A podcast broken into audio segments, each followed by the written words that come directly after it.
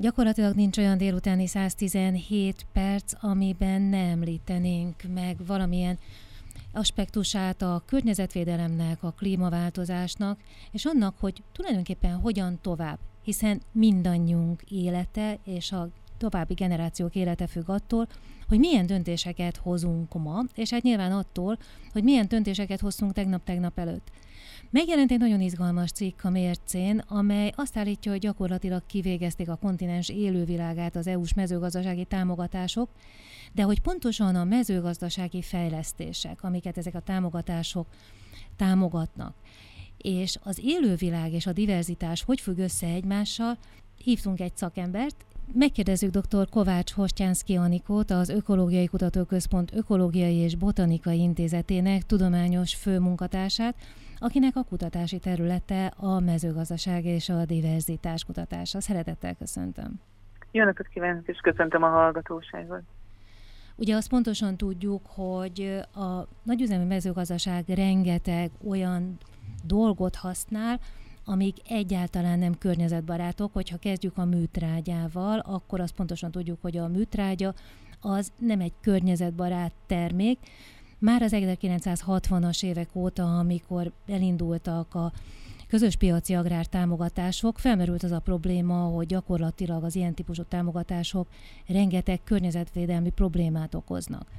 Úgy tűnt, hogy az Európai Bizottság az a zöld programmal együtt Nyilván figyelemmel kíséri azt is, hogy az Európai Uniós támogatásokban ne lehessen környezetkárosító hatás. Úgy tűnik, hogy ezt azért nagyon nehéz ezt a kettőt összehangolni. Ön hogy látja? Hát valóban sajnos az összehangolásban ugye különböző érdekek és különböző szempontok találkoznak egymással, mint, mint minden területen, és valóban már nagyon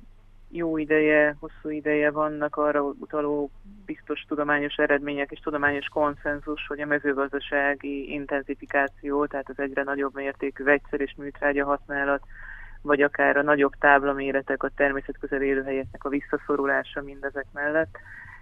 olyan változásokhoz vezet az élővilágunkban, amely a mezőgazdasági területekhez kötődő élőlények, legyenek azok akár madárfajok, vagy például a rovarvilágnak a visszaszorulásához is nagyon drasztikus csökkenéséhez vezet. Ezek nem új eredmények, erre már, már az elmúlt évtizedekben sok tanulmány és, és ezeket összegző tudományos konszenzus is elmutatott. Ennek ellenére úgy tűnik, hogy sajnos továbbra sem a természetvédelme az, ami a leginkább, vagy a környezetvédelme az, ami a leginkább meg tud valósulni a közös agrárpolitika céljain belül, holott ez is szerepel a célok között, de úgy tűnik, hogy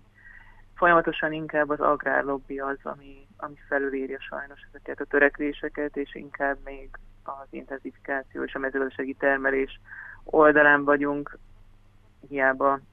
mi mindig inkább erre költjük a, a több pénzt, és erre megy a több támogatás, tehát a mezőgazdaság termelés intenzifikálására, a termés átlagok növelésére, a nagyobb műtrágya és vegyszer felhasználásra, azzal szemben, hogy, hogy sokkal jobb lenne már inkább a természetvédelmi célokat, környezetvédelmi célokat előtérbe helyezni, a további ö, drasztikus élővilágcsökkenés vagy egyéb környezeti katasztrófák elkerülése érdekében. Jól gondolom, hogy egyébként ezeknek a támogatásoknak a nagy része annak a típusú mezőgazdaságnak a fejlesztésére irányul, ami a mostani környezeti viszonyoknak megfelelő mezőgazdaság, és nem pedig a megváltozott környezeti viszonyoknak megfelelő mezőgazdaság, hiszen az egy teljesen más út lenne.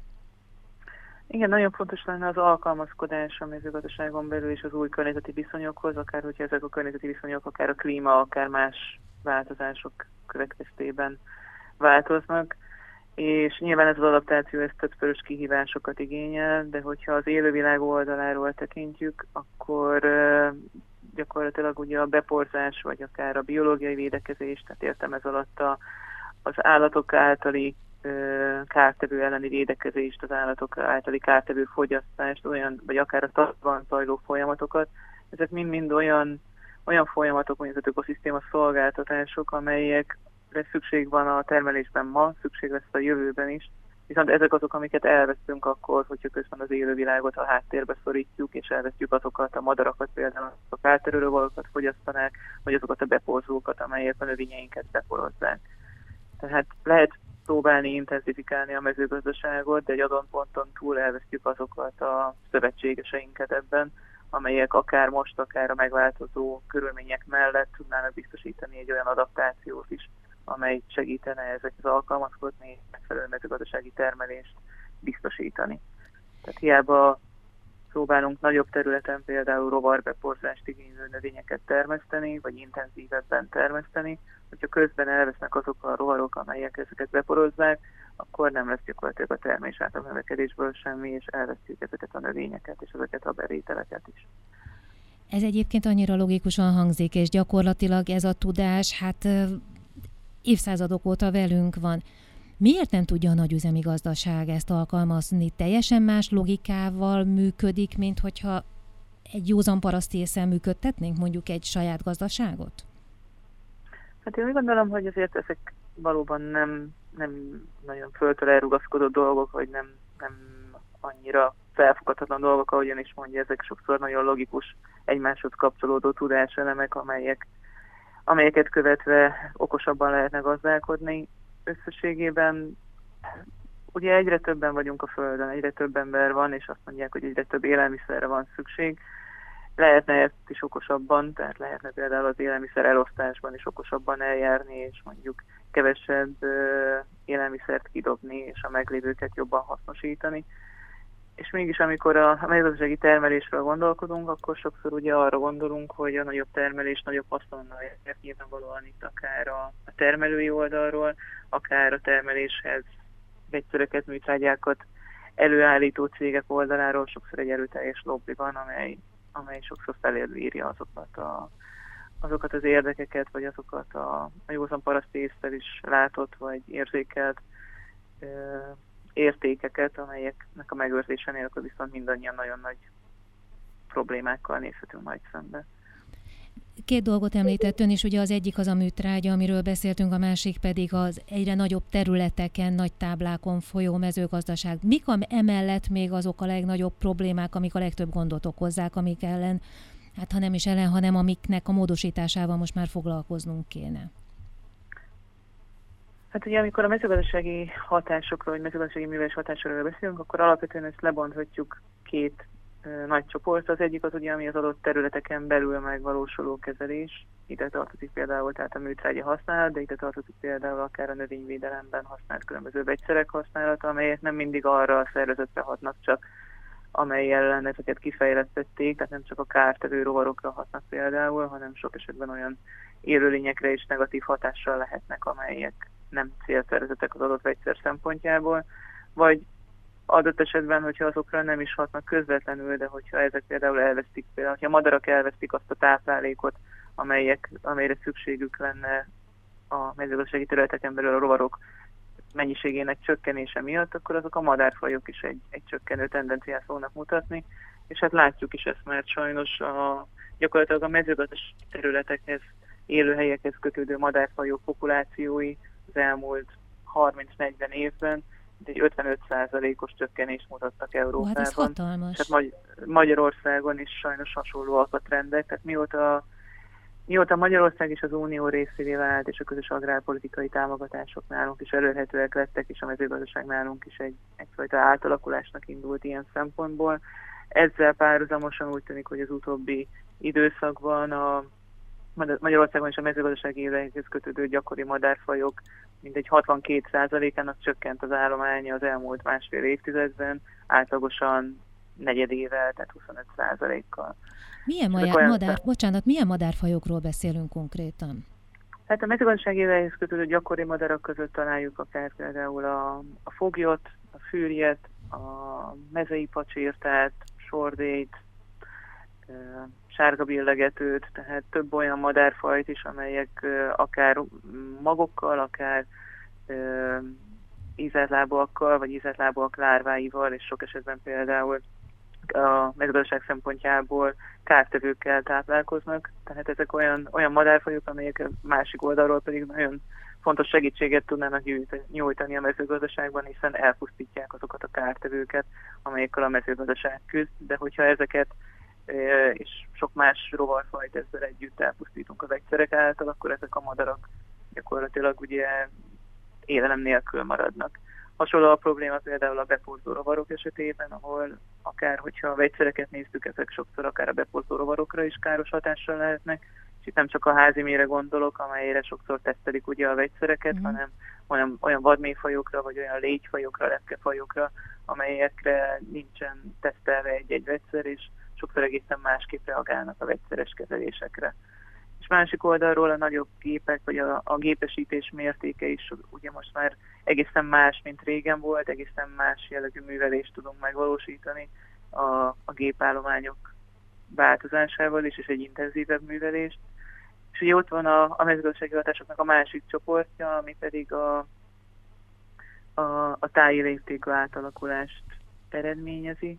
ahol azzal, hogy a szántóterületek mérete növekszik, vagy úgy általában a szántóterületek összterülete növekszik, azzal, hogy eltűnnek például azok a mesgyék, vagy bokor, vagy fasorok, mm. vagy természetközi élőhelyi foltok, amelyek fontos búvóhelyei, táplálkozóhelyei, fészkelőhelyei lehetnének a mezőgazdasági tájban élő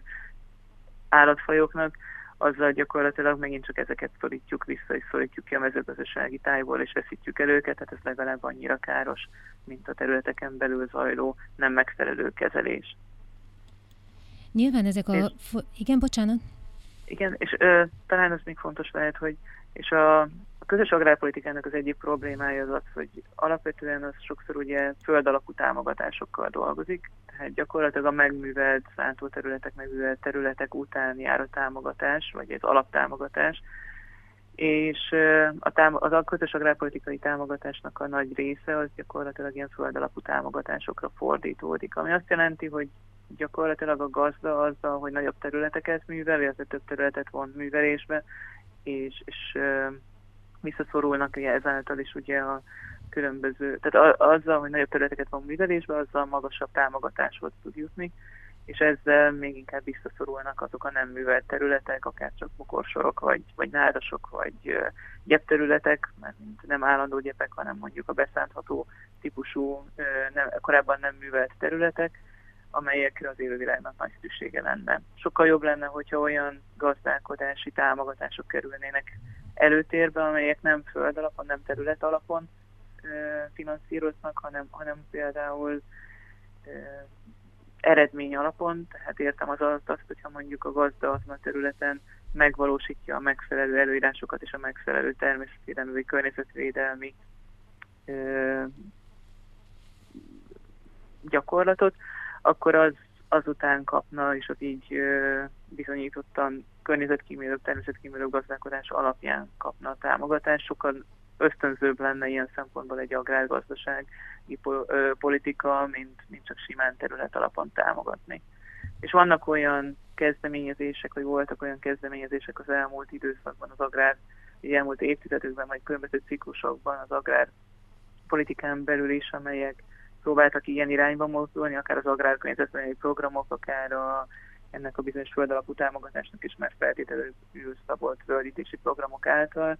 de ezeket sem mindegy, hogy hogyan csináljuk, és ezek sem érik el azt a hatékonyságot, amit elérhetnének egy jobb gyakorlat segítségével, vagy egy kicsit jobb ösztönzők segítségével. Egyébként a tendencia az látható, hogy ebbe az irányba el szeretne mozdulni az EU például? Hát úgy tűnt, hogy akarat van erre, vagy hogy célok között kitűzött célok között úgy tűnt számomra is, hogy,